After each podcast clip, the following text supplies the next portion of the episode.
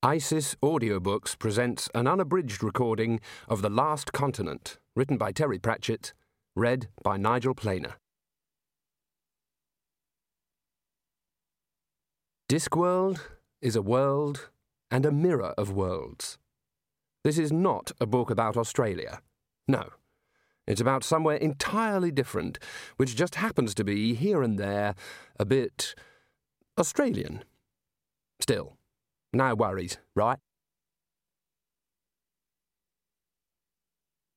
Against the stars, a turtle passes, carrying four elephants on its shell. Both turtle and elephants are bigger than people might expect, but out between the stars, the difference between huge and tiny is comparatively speaking very small. But this turtle and these elephants are, by turtle and elephant standards, big. They carry the Discworld with its vast lands, cloudscapes, and oceans. People don't live on the disk any more than, in less handcrafted parts of the multiverse, they live on balls. Oh, planets may be the place where their body eats its tea, but they live elsewhere, in worlds of their own, which orbit very handily around the centre of their heads. When gods get together, they tell the story of one particular planet whose inhabitants watched, with mild interest, huge continent wrecking slabs of ice slap into another world which was, in astronomical terms, right next door, and then did nothing about it because that sort of thing only happens in outer space. An intelligent species would at least have found someone to complain to. Anyway, no one seriously believes in that story because a race quite that stupid would never even have discovered Slood. Much easier to discover than fire, and only slightly harder to discover than water. People believe in all sorts of other things, though. For example, there are some people who have a legend that the whole universe is carried in a leather bag by an old man. They're right, too. Other people say, hold on, if he's carrying the entire universe in a sack, right, that means he's carrying himself and the sack inside the sack, because the universe contains everything, including him. And the sack, of course, which contains him and the sack already, as it were. To which the reply is, Well? All tribal myths are true, for a given value of true. It is a general test of the omnipotence of a god that they can see the fall of a tiny bird, but only one god makes notes and a few adjustments so that next time it can fall faster and further. We may find out why. We may find out why mankind is here, although that is more complicated and begs the question where else should we be? It would be terrible to think that some impatient deity might part the clouds and say, Damn! Are you lot still here? I thought you discovered Slood 10,000 years ago. I've got 10 trillion tons of ice arriving on Monday. We may even find out why the duck billed platypus not why it is anything, just why it is. Snow, thick and wet, tumbled onto the lawns and roofs of Unseen University, the Discworld's premier college of magic. It was sticky snow, which made the place look like some sort of expensive yet tasteless ornament, and it caked around the boots of Macabre, the head Bledlow, as he trudged through the cold, wild night. A Bledlow is a cross between a porter and a proctor. A Bledlow is not chosen for his imagination because he usually doesn't have any. Two other Bledlows stepped out of the lee of a buttress and fell in behind him on a solemn march towards the main gates. It was an old custom, centuries old, and in the summer a few tourists would hang around to watch it. But the ceremony of the keys went on every night in every season. Mere ice, wind, and snow had never stopped it. Bledlows in times gone past had clambered over tentacled monstrosities to do the ceremony. They'd waded through floodwater, flailed with their bowler hats at errant pigeons, harpies, and dragons, and ignored mere faculty members who'd thrown open their bedroom windows and screamed imprecations along the lines of, Stop that damned racket, will you? What's the point? They'd never stopped, or even thought of stopping. You couldn't stop tradition. You could only add to it. The three men reached the shadows by the main gate, almost blotted out in the whirling snow. The Bledlow on duty was waiting for them. Halt! Who goes there? he shouted. Macabre saluted. The Arch Chancellor's keys. Pass the Arch Chancellor's keys. The head Bledlow took a step forward, extended both arms in front of him with his palms bent back towards him, and patted his chest at the place where some Bledlow long buried had once had two breast pockets. Pat, pat. Then he extended his arms by his sides and stiffly patted the sides of his jacket. Pat, pat. Damn! Could have sworn I had them a moment ago, he bellowed, enunciating each word with a sort of bulldog carefulness. The gatekeeper saluted. Macabre saluted. Have you looked in all your pockets? Macabre saluted. The gatekeeper saluted. A small pyramid of snow was building up on his bowler hat. I think I must have left them on the dresser. It's always the same, isn't it? You should remember where you put them down. Hang on, perhaps they're in my other jacket. The young Bledlow, who was this week's keeper of the other jacket, stepped forward. Each man saluted the other two. The youngest cleared his throat and managed to say, No, I looked in there this morning. Macabre gave him a slight nod to acknowledge a difficult job well done and patted his pockets again. Hold on, stone the crows. They were in this pocket after all. What a muggins I am. Don't worry, I do the same myself. Is my face red? Forget my own head next. Somewhere in the darkness, a window creaked up. Uh, excuse me, gentlemen. Here's the keys, then, said Macabre, raising his voice. Much obliged. I, I, I wonder if you could, um, the querulous voice went on, apologizing for even thinking of complaining. All safe and secure, shouted the gatekeeper, handing the keys back. Um, I, I want, uh, perhaps keep it down a little. God's bless all present, screamed Macabre, veins standing out on his thick crimson neck. Careful where you put them this time! Ha, ha, ha! Ho, ho, ho! yelled Macabre, beside himself with fury.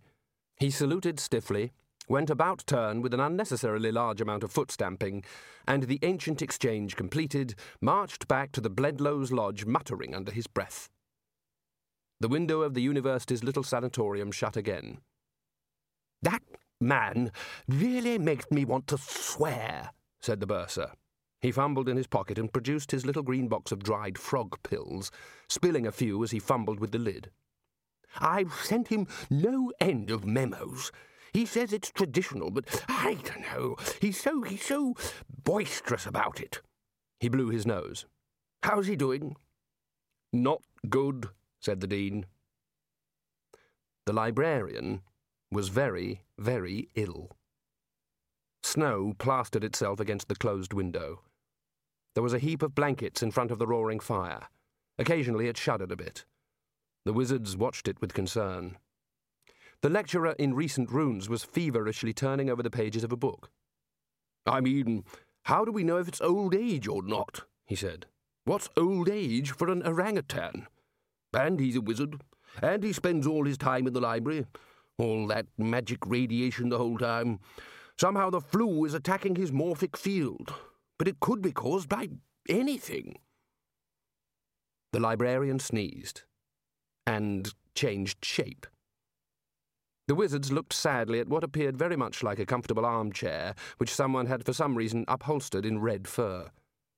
What can we do for him? said Ponder Stibbons, the faculty's youngest member. Uh, he, he, he might feel happier with some cushions, said Ridcully. Slightly bad taste, Arch Chancellor, I feel. What? Everyone likes some, some comfy cushions when they're feeling a little under the weather, don't they? said the man to whom sickness was a mystery. He was at table this morning. Mahogany, I believe. He seems to be able to retain his colour, at least. The lecturer in recent runes closed the book with a sigh. He certainly lost control of his morphic function, he said. It's not surprising, I suppose. Once it's been changed, it'll change again much more easily, I'm afraid. A well known fact.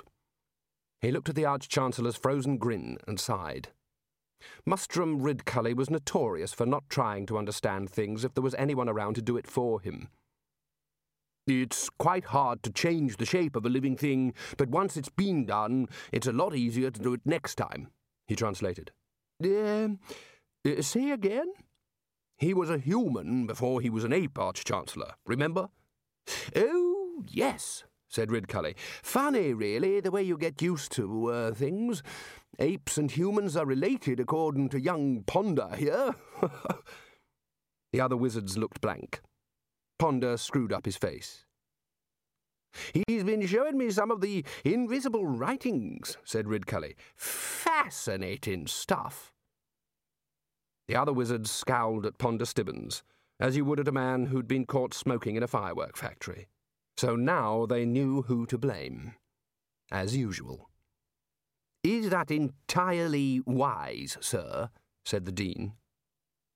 Well, I, I, I do happen to be the Arch-Chancellor in these parts, Dean, said Ridcully calmly. A blindly obvious fact, Arch-Chancellor, said the Dean. You could have cut cheese with his tone. Must take an interest, morale, you know, said Ridcully. My door is always open. I see myself as a as a member of the team. Ponder winced again. I don't think I'm related to any apes, said the senior wrangler thoughtfully. I mean, I'd know, wouldn't I? I'd get invited to their weddings and so on. My parents would have said something like, Don't worry about Uncle Charlie, he's supposed to smell like that. Wouldn't they? And there'd be portraits in. Um... The chair sneezed. There was an unpleasant moment of morphic uncertainty, and then the librarian was sprawling in his old shape again. The wizards watched him carefully to see what had happened next. It was hard to remember the time when the librarian had been a human being. Certainly no one could remember what he'd looked like, or even what his name had been. A magical explosion, always a possibility in somewhere like the library, where so many unstable books of magic are pressed dangerously together, had introduced him to unexpected apehood years before. Since then, he'd never looked back, and often hadn't looked down either. His big hairy shape, swinging by one arm from a top shelf while he rearranged books with his feet, had become a popular one among the whole university body. His devotion to duty had been an example to everyone. Arch-Chancellor Ridcully, into whose head that last sentence had treacherously arranged itself, realized that he was unconsciously drafting an obituary. Anyone called in a doctor? he said. We got Doughnut Jimmy here this afternoon, said the Dean. Ankh-Morpork's leading vet, generally called in by people faced with ailments too serious to be trusted to the general medical profession. Doughnut's one blind spot was his tendency to assume that every patient was, to a greater or lesser extent, a racehorse. He tried to take his temperature, but I'm afraid the librarian bit him. He bit him? With a thermometer in his mouth? Ah, uh, not exactly. There, in fact, you have rather discovered the reason for his biting. There was a moment of solemn silence. The senior wrangler picked up a limp black leather paw and patted it vaguely. Does that book say if monkeys have pulses? he said. Is his nose supposed to be cold, or what? There was a little sound, such as might be made by half a dozen people all sharply drawing in their breath at once. The other wizards began to edge away from their senior wrangler. There was for a few seconds no other sound but the crackling of the fire and the howl of the wind outside. The wizards shuffled back. The senior wrangler, in the astonished tones of someone still possessing all known limbs, very slowly took off his pointy hat. This was something a wizard would normally do only in the most sombre of circumstances. Well, that's it then, he said. Poor chap's on his way home, back to the big desert in the sky. Er, uh, or rainforest, possibly, said Ponder Stibbons. Maybe Mrs. Whitlow could make him some hot, nourishing soup, said the lecturer in recent runes. Arch-Chancellor Ridcully thought about the housekeeper's hot, nourishing soup. Uh, kill or cure, I suppose, he murmured. He patted the librarian carefully. Uh, buck up, old chap, he said. Soon mm, have you back on your feet and, and continuing to make a, a, a valued contribution. Knuckles, said the Dean helpfully. Say again? Uh, knuckles rather than feet. Casters, said the lecturer in recent runes. Bad taste, that man, said the Arch Chancellor. They wandered out of the room. From the corridor came their retreating voices. Looked very pale around the antimacassar, I thought. Surely there's some sort of cure. The old place won't be the same without him. Definitely one of a kind. When they'd gone, the librarian reached up cautiously, pulled a piece of blanket over his head, cuddled his hot water bottle, and sneezed. Now there were two hot water bottles, one of them a lot bigger than the other, and with a teddy bear cover in red fur. Light travels slowly on the disk and is slightly heavy, with a tendency to pile up against high mountain ranges.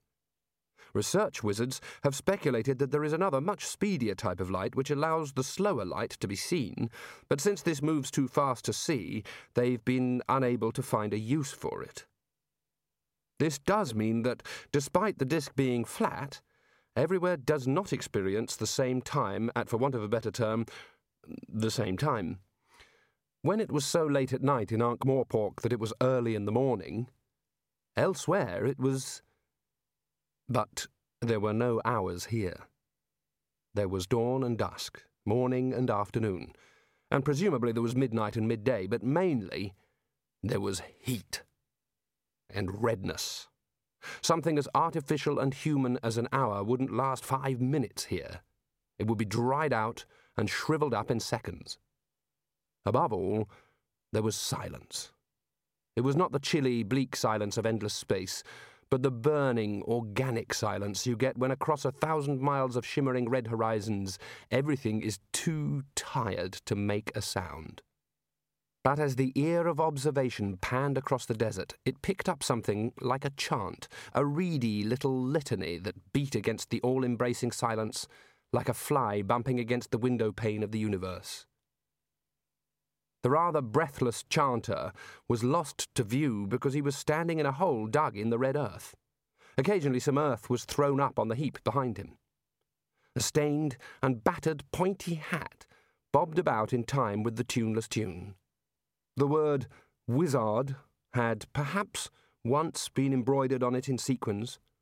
They had fallen off, but the word was still there in brighter red where the hat's original colour showed through. Several dozen small flies orbited it. The words went something like this Grubs, that's what we're going to eat. That's why they call it grub. And what are we going to do to get the grub? Why, we're grubbing for it. Hooray! Another shovelful of earth arced onto the heap, and the voice said, rather more quietly, I wonder if you can eat flies. They say the heat and the flies here can drive a man insane. But you don't have to believe that, and nor does that bright mauve elephant that just cycled past. Strangely enough, the madman in the hole was the only person currently on the continent who might throw any kind of light on a small drama being enacted a thousand miles away and several metres below, where the opal miner, known only to his mates as Struth, was about to make the most valuable yet dangerous discovery of his career.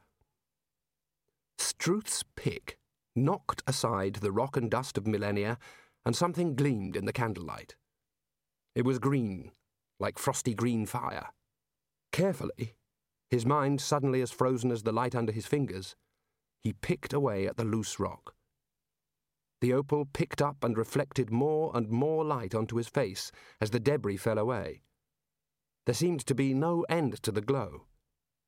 Finally, he let his breath out in one go Struth.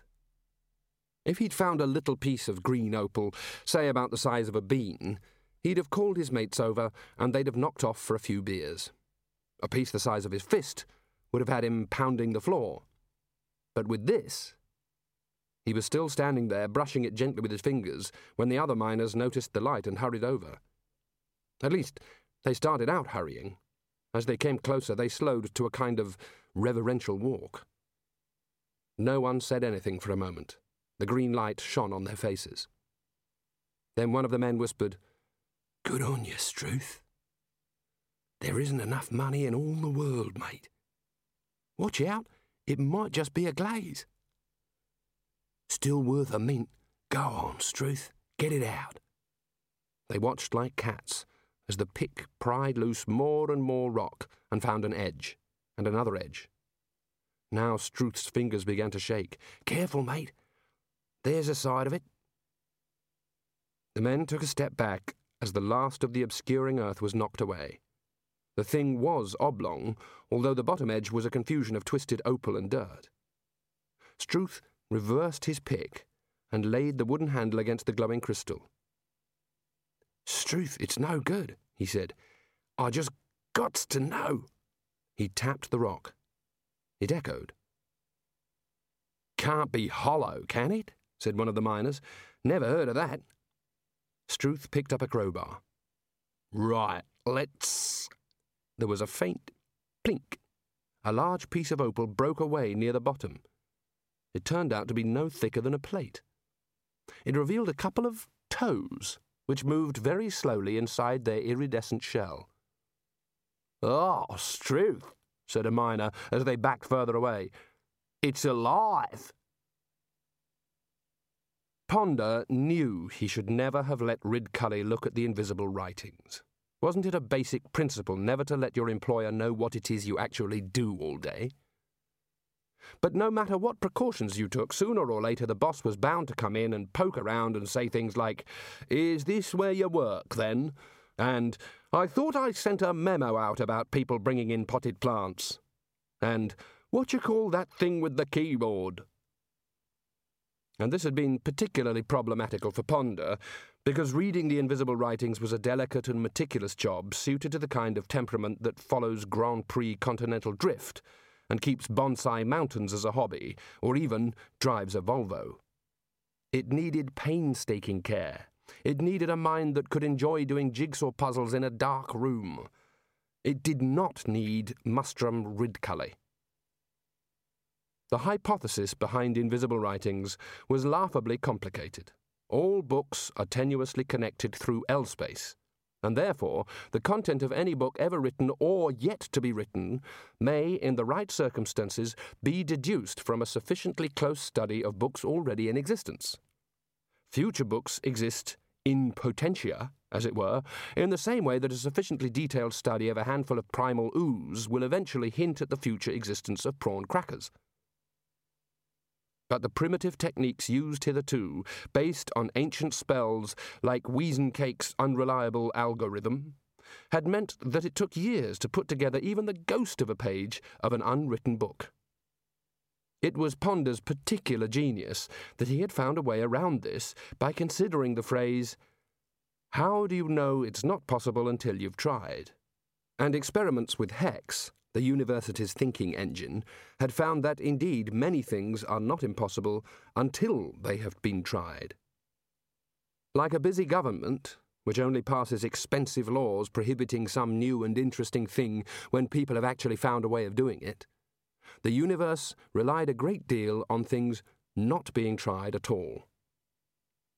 When something is tried, Ponder found, it often does turn out to be impossible very quickly. But it takes a little while for this to really be the case. In effect, for the overworked laws of causality to hurry to the scene and pretend it has been impossible all along. In the case of cold fusion, this was longer than usual. Using hex to remake the attempt in minutely different ways at very high speed had resulted in a high success rate, and he was now assembling whole paragraphs in a matter of hours. It, it, it's like a conjuring trick, then, Ridcully had said. You're pulling the tablecloth away before all the, all, the, all the crockery has time to remember to fall over. And Ponder had winced and said, Yes, exactly like that, Arch-Chancellor. Well done. And that had led to all the trouble with how to dynamically manage people for dynamic results in a caring, empowering way in quite a short time dynamically. Ponder didn't know when this book would be written, or even in which world it might be published, but it was obviously going to be popular because random trawls in the depths of L-space often turned up fragments. Perhaps it wasn't even just one book. And the fragments had been on Ponder's desk when Ridcully had been poking around. Unfortunately, like many people who are instinctively bad at something, the Arch-Chancellor prided himself on how good at it he was. Ridcully was to management what King Herod was to the Bethlehem Playgroup Association. His mental approach to it could be visualized as a sort of business flowchart, with at the top a circle entitled Me Who Does the Telling, and connected below it by a line a large circle entitled Everyone Else. Until now, this had worked quite well, because although Ridcully was an impossible manager, the university was impossible to manage, and so everything worked seamlessly. And it would have continued to do so if he hadn't suddenly started to see the point in preparing career development packages, and worst of all, job descriptions. As the lecturer in recent runes put it, he called me in and asked me what I did. Exactly. Have you ever heard of such a thing? What sort of a question is that? This is a university. He asked me whether I had any personal worries, said the senior wrangler. I don't see why I have to stand for that sort of thing. And did you see that sign on his desk? The dean had said. You mean the one that says, The buck starts here? No, the other one. The one which says, When you're up to your ass in alligators, today is the first day of the rest of your life. And uh, that means I don't think it's supposed to mean anything. I think it's just supposed to be. Be what? Mm, proactive, I think. It's a word he's using a lot. Oh, what does that mean? Well, in favour of activity, I suppose. Really? Dangerous. In my experience, inactivity sees you through. Altogether, it was not a happy university at the moment, and meal times were the worst. Ponder tended to be isolated at one end of the high table, as the unwilling architect of this sudden tendency on the part of the Arch Chancellor to try to weld them into a lean, mean team. The wizards had no intention of being lean, but were getting as mean as anything. On top of that, Ridcully's sudden interest in taking an interest meant that Ponder had to explain something about his own current project, and one aspect of Ridcully that had not changed was his horrible habit of, Ponder suspected, deliberately misunderstanding things. Ponder had long been struck by the fact that the librarian, an ape, at least generally an ape, although this evening he seemed to have settled on being a small table set with a red furred tea service, was, well, so human shaped. In fact, so many things were pretty much the same shape. Nearly everything you met was really a sort of complicated tube with two eyes and four arms or legs or wings. Oh, or they were fish, or insects. All right, spiders as well, and a few odd things like starfish and whelks. But still, there was a remarkably unimaginative range of designs. Where were the six armed, six eyed monkeys pinwheeling through the jungle canopy? Oh, yes, octopuses too, but that was the point. They were really only a kind of underwater spider. Ponder had poked around among the university's more or less abandoned museum of quite unusual things and noticed something rather odd. Whoever had designed the skeletons of creatures had even less imagination than whoever had done the outsides. At least the outside designer had tried a few novelties in the spots, the wool and stripes department, but the bone builder had generally just put a skull on a rib cage, shoved a pelvis in further along, stuck on some arms and legs, and had the rest of the day off. Some rib cages were longer, some legs were shorter, some hands became wings, but they all seemed to be based on one design, one size stretched or shrunk to fit all. Not to his very great surprise, Ponder seemed to be the only one around who found this at all interesting. He'd point out to people that fish were amazingly fish shaped, and they'd look at him as if he'd gone mad. Paleontology and archaeology and other skullduggery were not subjects that interested wizards. Things are buried for a reason, they considered. There's no point in wondering what it was. Don't go digging up things in case they won't let you bury them again. The most coherent theory was one he recalled from his nurse when he was small. Monkeys, she'd averred, were bad little boys who hadn't come in when called, and seals were bad little boys who'd lazed around on the beach instead of attending to their lessons. She hadn't said that birds were bad little boys who'd gone too close to the cliff edge, and in any case jellyfish would be more likely, but Ponder couldn't help thinking that, harmlessly insane though the woman had been, she might have had just the glimmerings of a point. He was spending most nights now watching Hex trawl the invisible writings for any hints. In theory, because of the nature of L space, absolutely everything was available to him, but that only meant that it was more or less impossible to find whatever it was you were looking for, which is the purpose of computers. Ponder Stibbons was one of those unfortunate people cursed with the belief that if only he found out enough things about the universe, it would all somehow make sense. The goal is the theory of everything. But Ponder would settle for the theory of something, and late at night, when Hex appeared to be sulking, he despaired of even a theory of anything.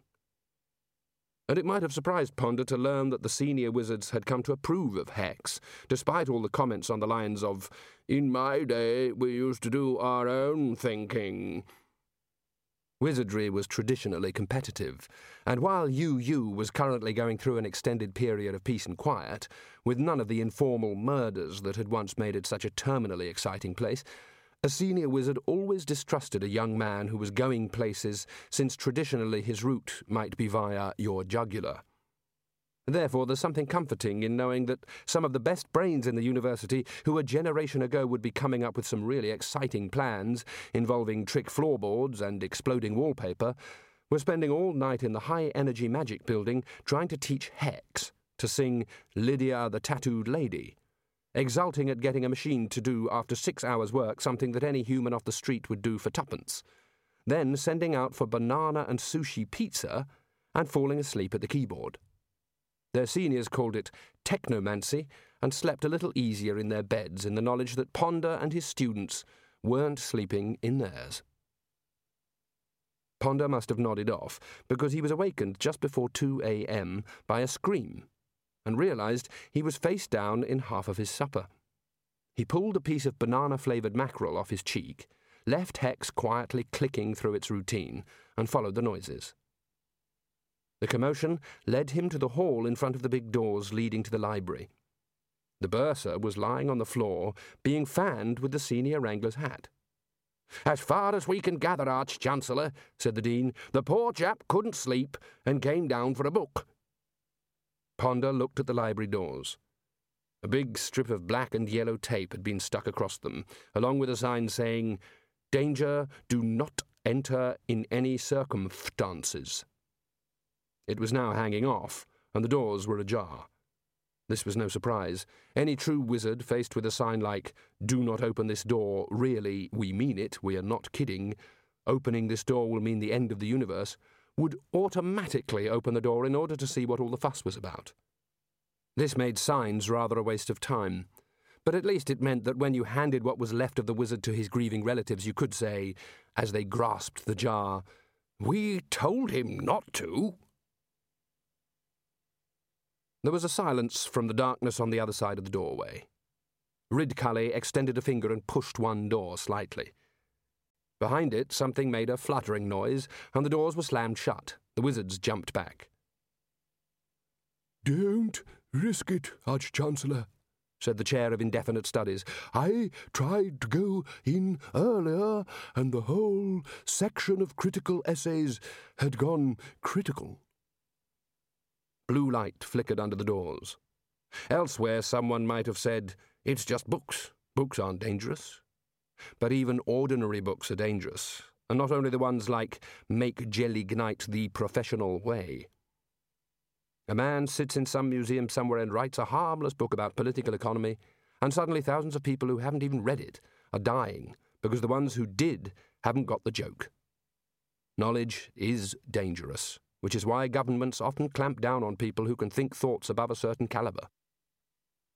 And the unseen university library was a magical library built on a very thin patch of space time.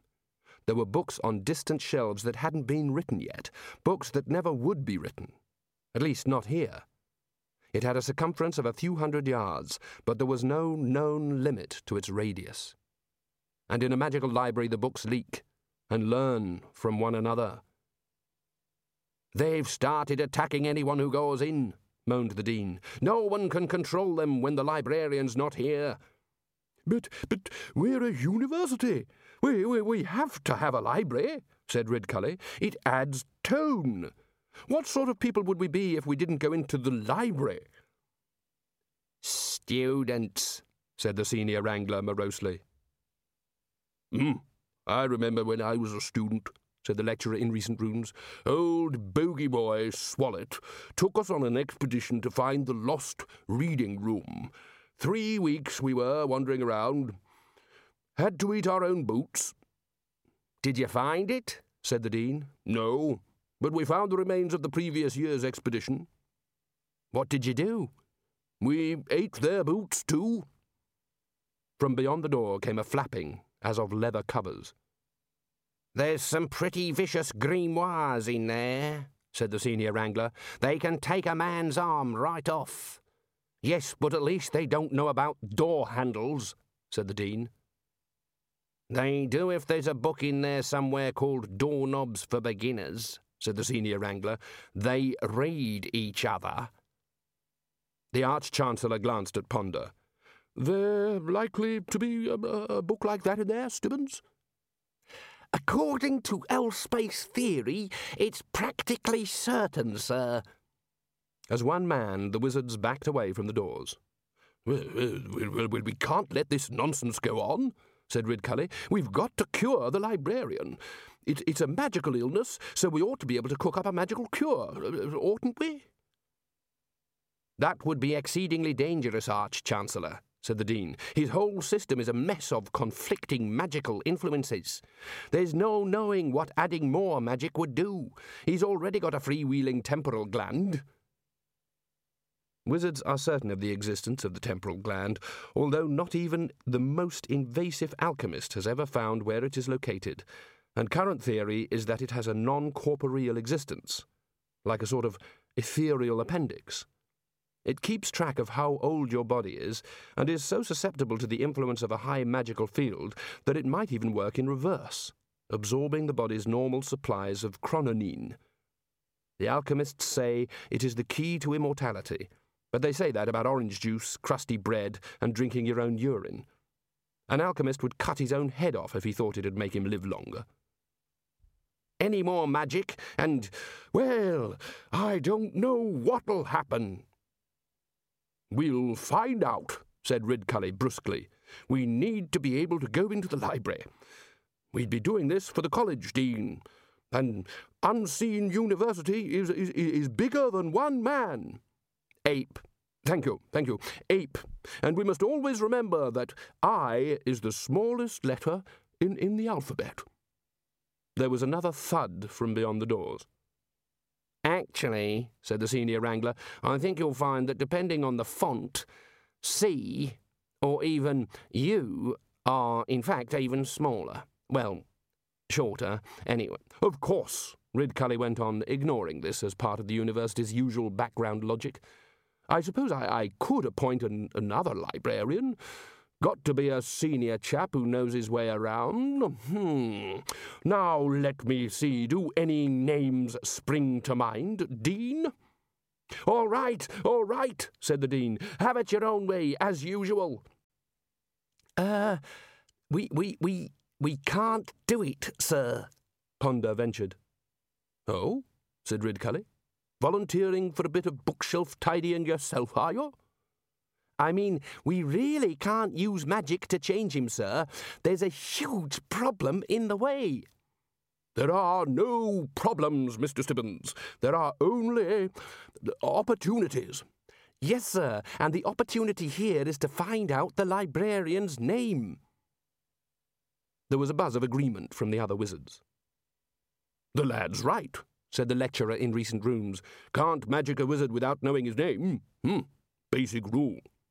Well, we call him the librarian, said Ridcully. Everyone calls him the librarian. W won't that do?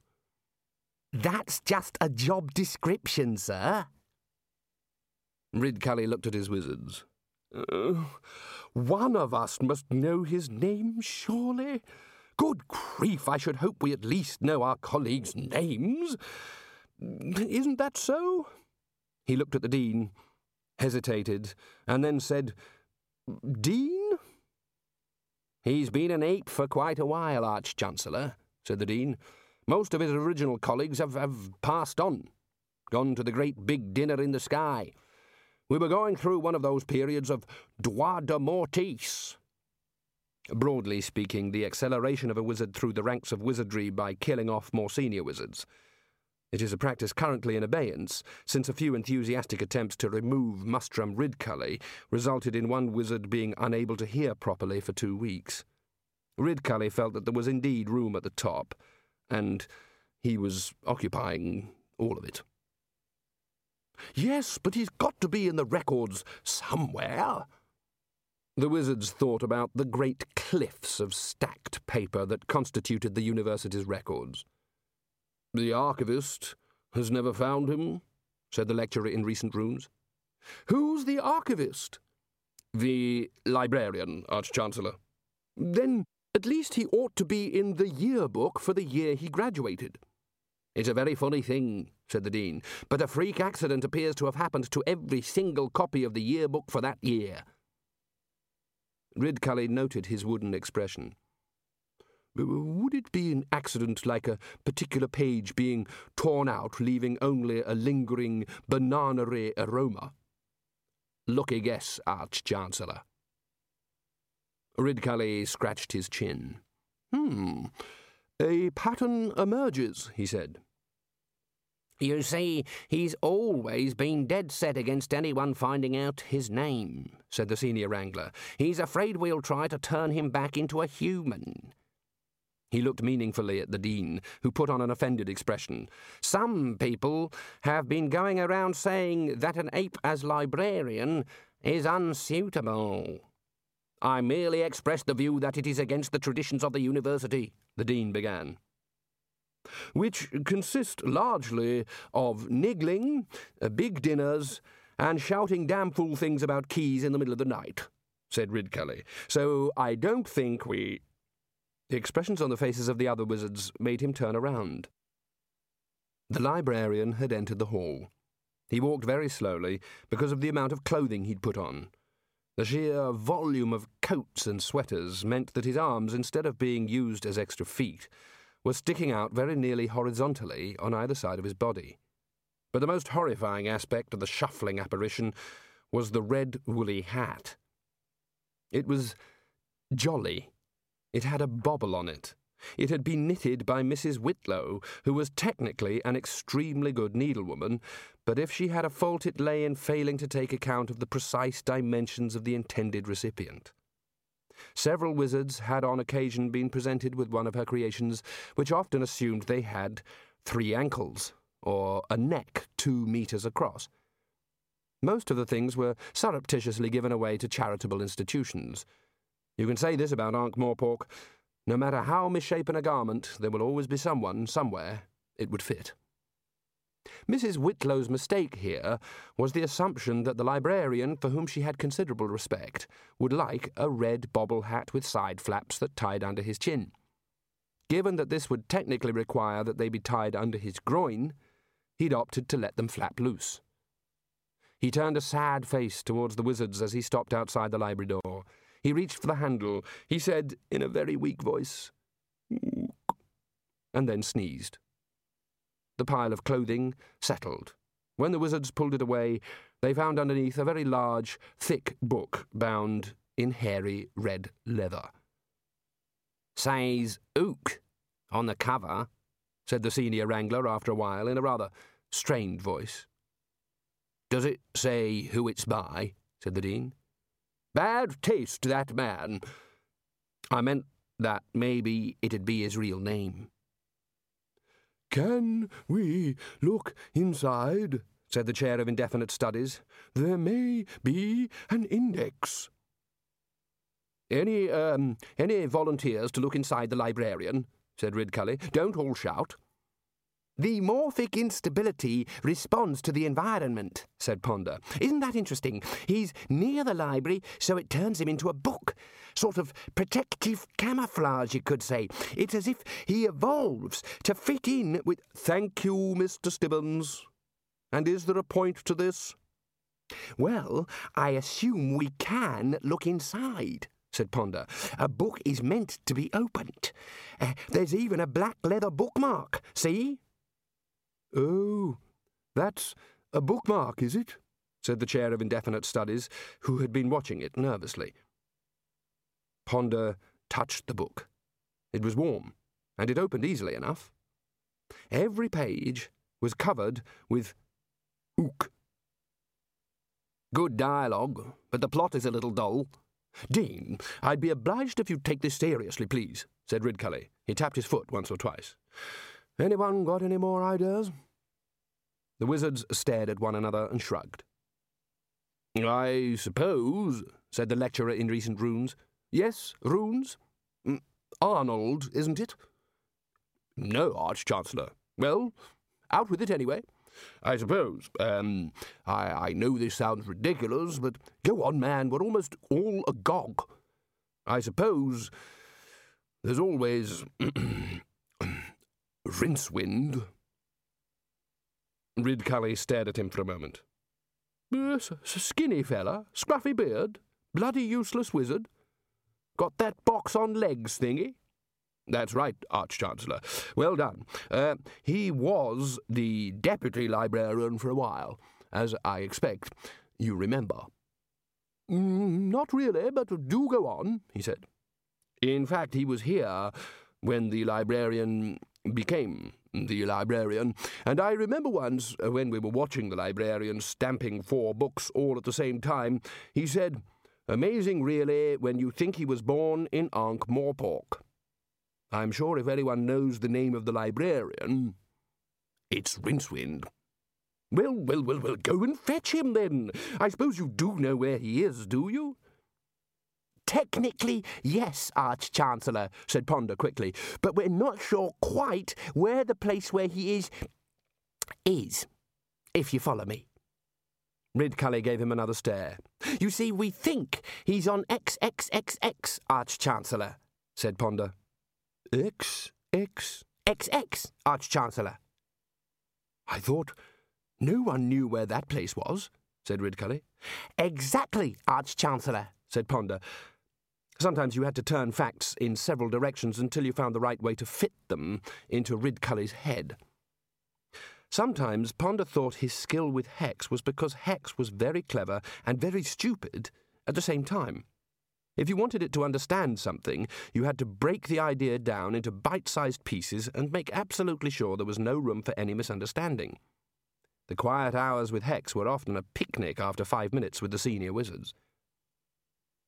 What's he doing there? We don't really know, Arch Chancellor. If you remember, we believe he ended up there after that Agatean business. What did he want to go there for? I don't, I don't think he actually wanted to, said Ponder. Um, we sent him. It was a trivial error in bilocational thaumaturgy that anyone could make. But, but, but you made it, as I recall, said Ridcully, whose memory could spring nasty surprises like that. I am a member of the team, sir, said Ponder pointedly. Well, if he doesn't want to be there, and we need him here, let's bring him back. The rest of the sentence was drowned out, not by a noise, but by a sort of bloom of quietness, which rolled over the wizards and was so oppressive and soft that they couldn't even hear their own heartbeats. Old Tom, the university's magical and tongueless bell, tolled out 2 a.m. by striking the silences. Um, said Ponder, it's not as simple as that. Ridcully blinked. Why not? he said. Bring him back by magic. We sent him there. We can bring him back. Um, it'd take months to set it up properly. If you want him back right here, said Ponder. If we get it wrong, he'll end up arriving in a circle fifty feet wide. That's not a problem, is it? If we keep out of it, he can land anywhere. I don't think you quite understand, sir. The signal to noise ratio of any thaumic transfer over an uncertain distance, coupled with the disk's own spin, will almost certainly result in a practical averaging of the arriving subject over an area of a couple of a thousand square feet at least, sir. Say again? Ponder took a deep breath. I mean, he'll end up arriving as a circle, fifty feet wide. Ah, so he probably wouldn't be very good in the library after that, then? Only as a very large bookmark, sir. All right, then. It's down to sheer geography. Who've we got who knows anything about geography? The miners emerged from the vertical shaft like ants leaving a burning nest. There were thumps and thuds from below, and at one point Struth's hat shot up into the air, turned over a few times, and dropped back. There was silence for a while, and then bits cracking off it like errant pieces of shell on a newly hatched chick. The thing pulled itself out of the shaft and looked around it. The miners, crouched behind various bushes and sheds, were quite certain of this, even though the monster had no visible eyes. It turned its hundreds of little legs, moving rather stiffly, as if they'd spent too much time buried in the ground. Then, weaving slightly, it set off. And far away in the shimmering red desert, the man in the pointy hat climbed carefully out of his hole. He held in both hands a bowl made of bark. It contained lots of vitamins, valuable protein, and essential fats. See? No mention of wriggling at all. A fire was smouldering a little way away.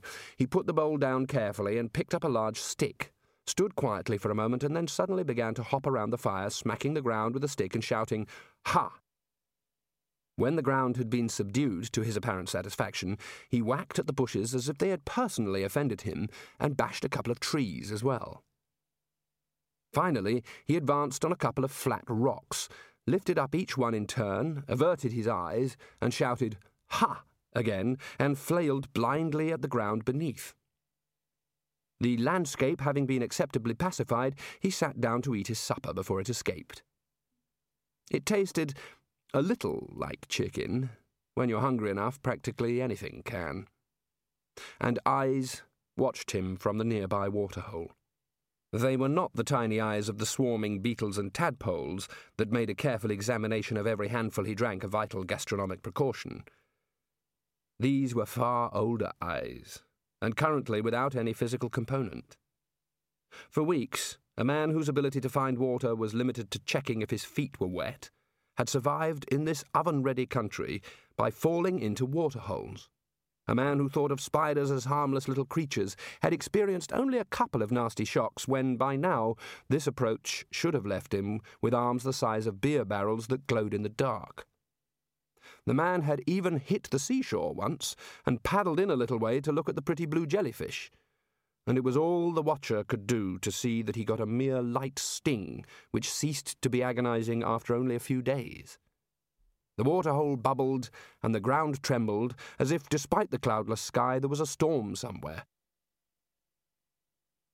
Now it was three o'clock in the morning. Ridcully was good at doing without other people's sleep. Unseen University was much bigger on the inside. Thousands of years as the leading establishment of practical magic in a world where dimensions were largely a matter of chance in any case had left it bulging in places where it shouldn't have places. There were rooms containing rooms, which, if you entered them, turned out to contain the room you'd started with, which can be a problem if you're in the conga line. And because it was so big, it could afford to have an almost unlimited number of staff on the premises. Tenure was automatic, or more accurately, non existent. You found an empty room, turned up for meals as usual, and generally no one noticed. Although, if you were unfortunate, you might attract students and if you looked hard enough in some of the outlying regions of the university, you could find an expert on anything. You could even find an expert on finding an expert. The professor of recondite architecture and origami map folding had been woken up, been introduced to the Arch Chancellor, who'd never set eyes on him before, and had produced a map of the university which would probably be accurate for the next few days and looked rather like a chrysanthemum in the act of exploding. Finally, the wizards reached a door, and Ridcully glared at the brass plate on it as if it had just been cheeky to him. But egregious professor of cruel and unusual geography, he said. This looks like the one.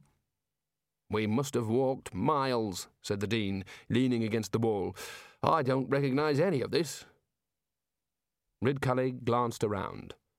The walls were stone, but had at some time been painted in that very special institutional green that you get when an almost finished cup of coffee is left standing for a couple of weeks.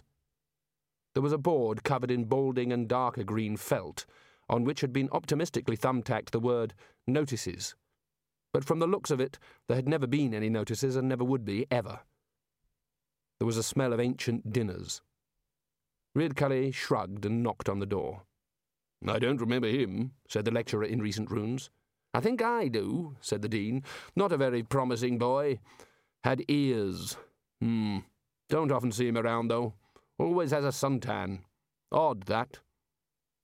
He's on the staff. If anyone knows anything about geography, he's our man. Ridcully knocked again. Perhaps he's out, said the dean. That's where you mostly get geography. Outside. Ridcully pointed to a little wooden device by the door. There was one outside every wizard's study. It consisted of a little sliding panel in a frame. Currently, it was revealing the word in, and presumably was covering the word out, although you could never be sure with some wizards. The lecturer in creative uncertainty, for example, held rather smugly that he was in a state of both inness and outness, until such time as anyone knocked on his door and collapsed the field, and that it was impossible to be categorical before that event. Logic is a wonderful thing, but doesn't always beat actual thought. The Dean tried to slide the panel. It refused to budge. He must come out sometimes, said the senior wrangler. Besides, sensible men should be in bed at 3 a.m. Yes, indeed, said the Dean meaningfully. Ridcully thumped on the door. I, I, I demand that you open up, he shouted. I am the, the master of this college. The door moved under the blow, but not very much. It was blocked by what turned out to be, after some strenuous shoving by all the wizards, an enormous pile of paperwork. The Dean picked up a yellowing piece of paper. This is the memo saying I've been appointed as Dean, he said. That was years ago. Surely he must come out sometime, said the senior wrangler. Oh dear. The same thought had occurred to the other wizards, too. Remember poor old Wally Slover? murmured the chair of indefinite studies, looking around in some trepidation. Three years of tutorials post mortem. Well, the students did say he was a bit quiet, said Ridcully. He sniffed. Doesn't smell bad in here. Quite fresh, really. Pleasantly salty. Aha! There was a bright light under a door at the other end of the crowded and dusty room, and the wizards could hear a gentle splashing. Bath night. Good man, said Ridcully. Well, we don't have to disturb him. He peered at the titles of the books that lined the room. Bound to be a lot about XXXX somewhere here, he added, pulling out a volume at random. Come along. One man, mm, one book each. Can we at least send out for some breakfast? grumbled the Dean. Far too early for breakfast, said Ridcully. Well, some supper then. Too late for supper. The chair of indefinite studies took in the rest of the room. A lizard scuttled across the wall and disappeared.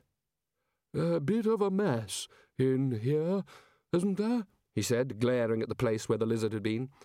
Everything's Very dusty. What's in all these boxes? Says rocks on this side, said the Dean. Makes sense. If you're going to study the outdoors, do it in the warm. But what about all the fishing nets and coconuts? The Dean had to agree the point. The study was a mess, even by the extremely expansive standards of wizardry. Boxes of dusty rocks occupied the little space that wasn't covered with books and paper. They had been variously labelled with inscriptions like Rocks from Lower Down, Other Rocks, Curious Rocks, and Probably Not Rocks. Further boxes, to Ponder's rising interest, were marked Remarkable Bones, Bones, and Dull Bones.